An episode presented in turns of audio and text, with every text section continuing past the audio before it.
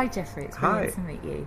And obviously, the film I Am Divine was on, and how that opened the festival. Yes. How was that? Um, it was wonderful. That was that was our international premiere. We Wow. screened the film. We had our world premiere at the South by Southwest Film Festival Oh, in, yeah. in Austin, Texas. Yeah. Um, this is our international premiere. It's also our first screening at a queer film festival. So the Ah. feeling in the air is very different uh, Yes. because I think there's a lot of love that comes even before seeing the movie. There's a lot of love for Divine out there. So Yeah. I think the people who were already fans of Divine or the work of John Waters were there and got a, a much deeper appreciation of who this who this person was. Okay. Well, I wanted primarily to actually talk about Vito and the documentary that was screened last year as part of the festival, but is out on DVD just later this month. And I, I just recently watched it and, and loved it. It was Thank you. brilliant. And tell me a bit about what drew you to Vito Russo and his story.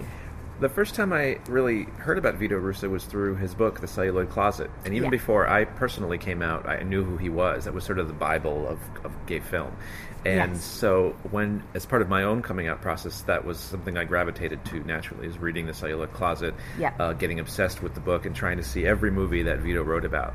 Because he wrote about movies that I had never heard of, or movies that I had seen already, but taught us to sort of look at them in a different way, or read between the lines, and mm. look for the references that maybe a, a, mainstream audience, audience might not have picked up on.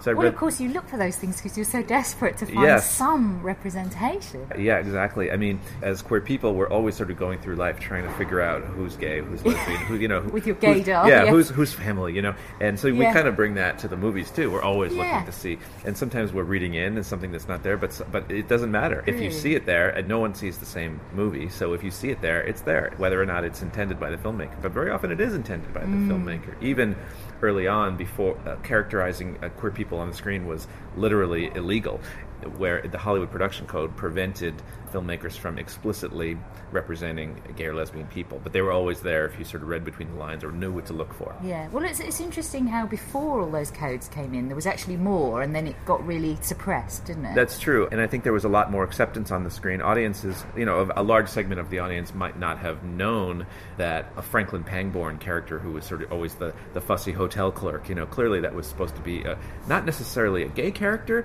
you know, but somebody who was a sissy character, they would call them. You Yeah. Know? And there was. I suppose there wasn't the same language, was there? So perhaps there weren't the same legal kind of hardships for gay people because there wasn't a, really a recognition of it at all, in a sense. Well, it was a, uh, the forces of repression came in uh, from you know the church Mm. Yeah. and the sort of more right wing organizations who were looking at not only the way what movies were depicting, but the lifestyles of the people who made the movies themselves. So Mm, yes, there was a swing to the to the right, and the studios were afraid that a censorship would come in by the government. So instead of uh, waiting for that to happen, they developed a set of self imposed rules their own censorship. their own sense self censorship Yes, exactly. yeah. So as part of that long list of things that you weren't allowed to do on screen was sex perversion. So they didn't explicitly Ah. say that you weren't allowed to show gay or lesbian people on screen, but sex perversion Mm. was was sort of what they meant. So, but you know, they still were able. Clever directors were still able to find ways to, to represent. This, like in Alfred. Hitchcock, was Yeah. famous for doing that in, in Yeah. more than one movie. Rebecca, he had Uh-huh. uh, Rebecca and Strangers in a Train, and Rope specifically. There were characters who could be read as, as gay. Fantastic. Well, it made me think of. I actually worked as a production coordinator a, few years ago on a British film that was a bit of a sort of answer to the celluloid closet called A Bit of Scarlet. I don't know if you heard no, of that one. I've heard of it, but I haven't seen that. Oh right, yeah. Actually, worked on that, sort of sourcing a lot of the clips when I graduated out of college, and it Mm. was it was really fun to do. Sort of looking at those, looking for those references. We've, we've got a lot a lot of sort of camp films and the Carry On films. Oh yeah, Um, so they was focusing on British films mostly. it was focusing British films, yeah, because I think we, we just wanted to give it a bit, narrow it down a little bit, I suppose. But it, it was really interesting, and I, I'd just be interested to know where you think we're at now. Obviously, we have film festivals like this, where it's brilliant. We see lots of queer people on screen, but it's interesting, I think, to some extent, in, in terms of the big films that get wide distribution and publicity and what's on TV, perhaps we're still not represented that much.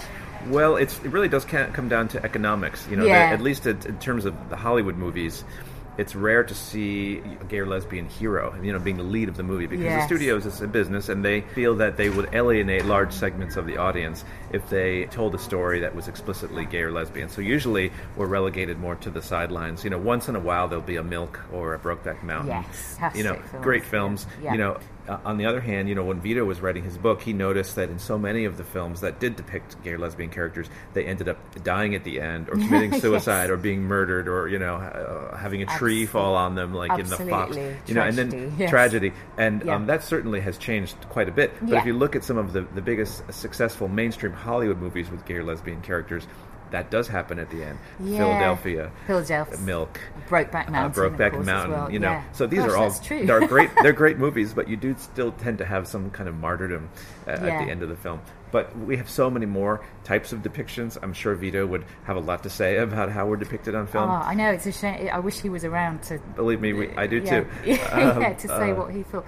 But I think what's interesting is all those films we just mentioned are all about male characters, and I think to some extent that has moved forward a little bit, male representation. But I think seeing sort of female characters in love with each other is still that seems perhaps more marginalised. I don't know because we uh, here in the UK we had um, a lesbian drama recently called Lip Service, and because it felt like all the audience was so wanting to see themselves represented because they were so starved and that so desperate that a lot of people were really critical about it and really bitchy you know Oh, and it was just a fun soapy kind of drama but people were so critical because it was the only thing you they know you wanted latch to. onto They it wanted to represent everybody. Yeah. Yeah. Well, the, the kids are all right. Was was a successful film in course, the that states. brilliant You know, one, but that was done independently. That was done by a not filmmaker. through a major studio It was released by a studio, but it wasn't made by a studio. It was by Ah. a filmmaker who just had to tell this story and was able to, even with big stars attached to it, Yeah. and Annette Bening, Julianne Moore, you know, Mark Ruffalo, she still had a, a tough time getting it financed. So I know Vito was somebody who encouraged us to make our own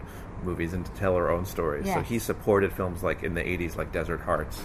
Uh, Oh, you yes, know, which yes, is I a, remember a that one. classic lesbian Classic. It's so great. Or Yeah. Parting Glances It was a gay Yeah. film that he supported. So and we need to have a place to, to show these films. So film festivals, obviously Vito was a huge supporter of film festivals. In fact, he would show gay themed films to his colleagues in the early gay liberation movement. Oh, yes. And so he, he had screenings even before there was even such a thing as gay film Oh, festivals. I see. He You had make your own, He yeah. made his own, and he, Yeah. he, he called them Firehouse flicks, and they weren't always gay films. You know, they, Yeah. he would show them at the Gay Activist Alliance headquarters, the Firehouse, Yes, yeah. and so he created community through showing movies. People who wouldn't necessarily get involved with gay politics, they would love to go see Auntie Mame or The Sound of Music. So these weren't even gay films, but they were films with gay appeal. So he knew the importance of creating community through film. And, Yeah. and the film festivals that we have today, particularly this one that we're at now, Yeah. certainly foster that. Absolutely. Well, tell us a bit about. Obviously, the Celluloid Closet eventually published in 1981. I think he had a hard right. time getting that published. Tell us a bit about that sort of culture in the 80s, because that was when I was sort of growing up and starting to realise I was gay. And I, I think it was actually one of the most homophobic decades of all. You know, even though I guess we think gradually gay rights have moved forward. You had Reagan in power, and we had Thatcher, and you know, Yeah. emphasis was very much on traditional family, and Yeah. obviously the AIDS crisis as well. Well, in 1981, when Vito published The Celluloid Closet, the New York Times wouldn't even say the word gay. Mm. I don't know what, what year it was, but it wasn't until the late 1980s that they actually would use the word gay. Really? And now it's it's, it's like hard to believe that you know. And yeah. I think it's certainly the AIDS epidemic and that crisis pushed things forward much more quickly than it would have without it. I think you Yeah. know that suddenly the subject was being talked about because it was there was such an urgency to it, and it and also so many people had suffered from AIDS and died, and it was being neglected in the U.S. But it wasn't until someone like Rock Hudson, a movie star, was publicly known to have AIDS and then died of AIDS. That was when really things took a turn, and we couldn't be ignored or marginalized anymore because now somebody quote unquote important had AIDS. You know, Yes, it's Vito was very critical wasn't of that. it? Yeah. Um, How slow the, the government were to sort of fund any research or treatment, and how the AZT, you know, was so expensive. Yeah, and- we tried to depict that in Vito, the neglect and the, the dismissal of this as a crisis early on in the early days, even in the times when thousands and thousands of people were getting ill, and the uh, the inaction of the government, the inaction of the medical community. Not you know, and so we did depict that, and Vito was one of those people who who saw that early on, and he had a television show in New York City he did the first television program devoted to the subject of AIDS, and he had Larry Kramer on. And there was a moment in one of the episodes where he's directly ad- addressing the community and telling them that this is a crisis and they have to do something about this, and that don't listen to people who say this is a gay disease. You know, this is Yeah. a disease that is attacking gay men, and the only people who are going to save us is ourselves. Mm. And I found that so incredible, incredible and powerful.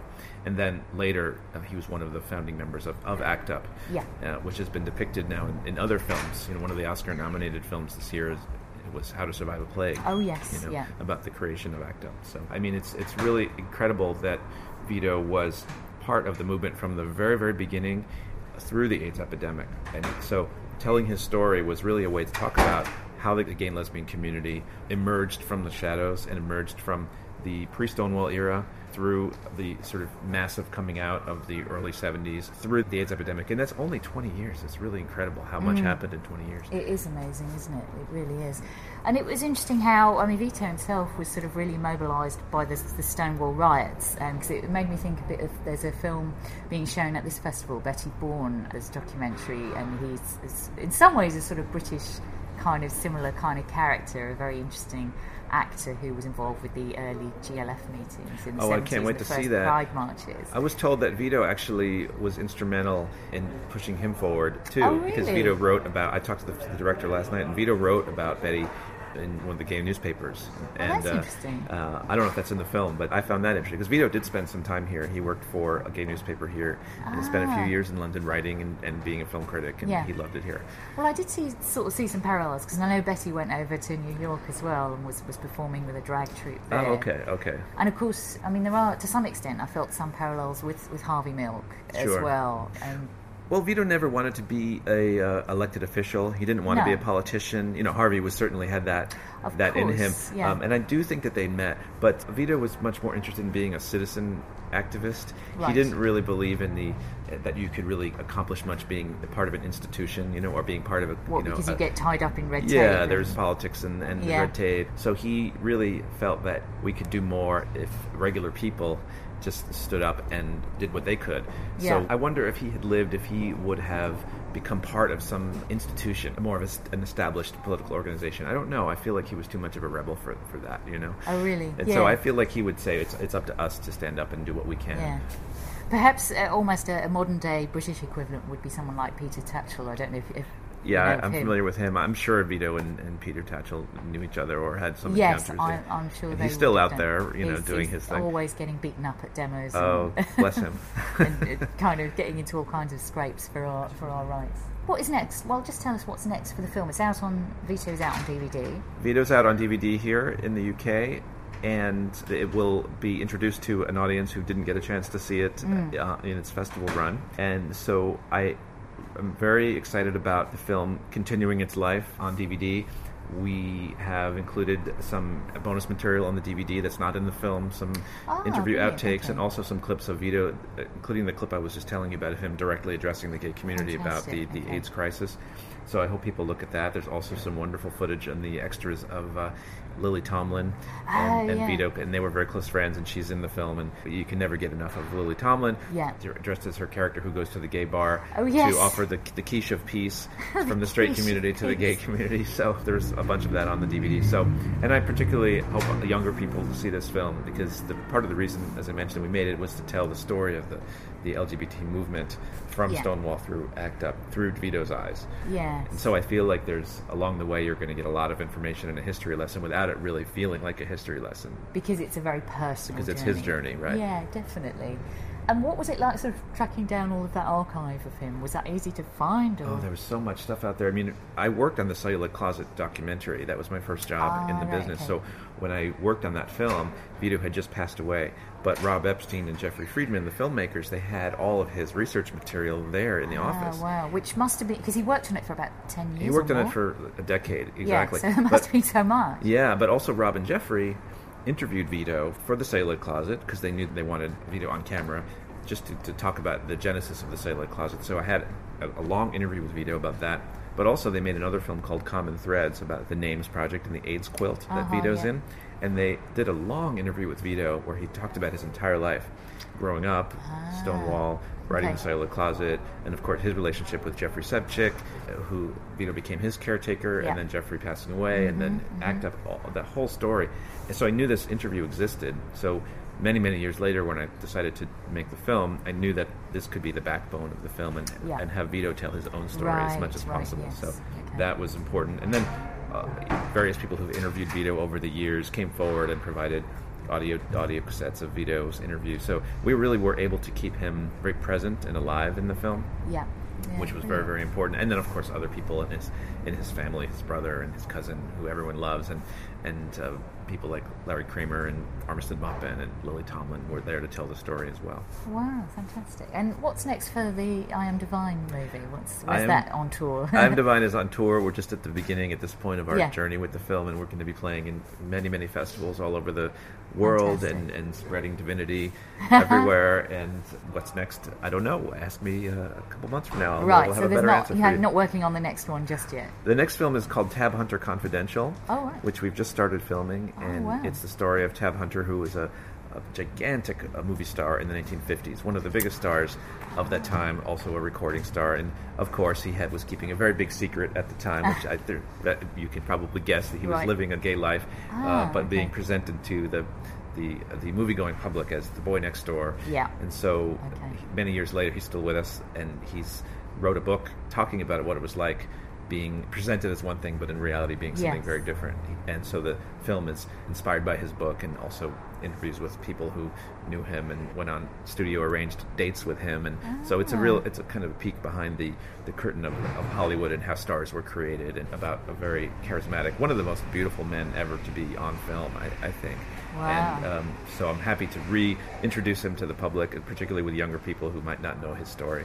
Brilliant. Well, there's a bit of a, a common thread of kind of introducing these characters that people, younger generations, might not know about. I hope so. Somebody told me that Yeah. uh, last night that seeing Divine and also Vito was sort of like CPR.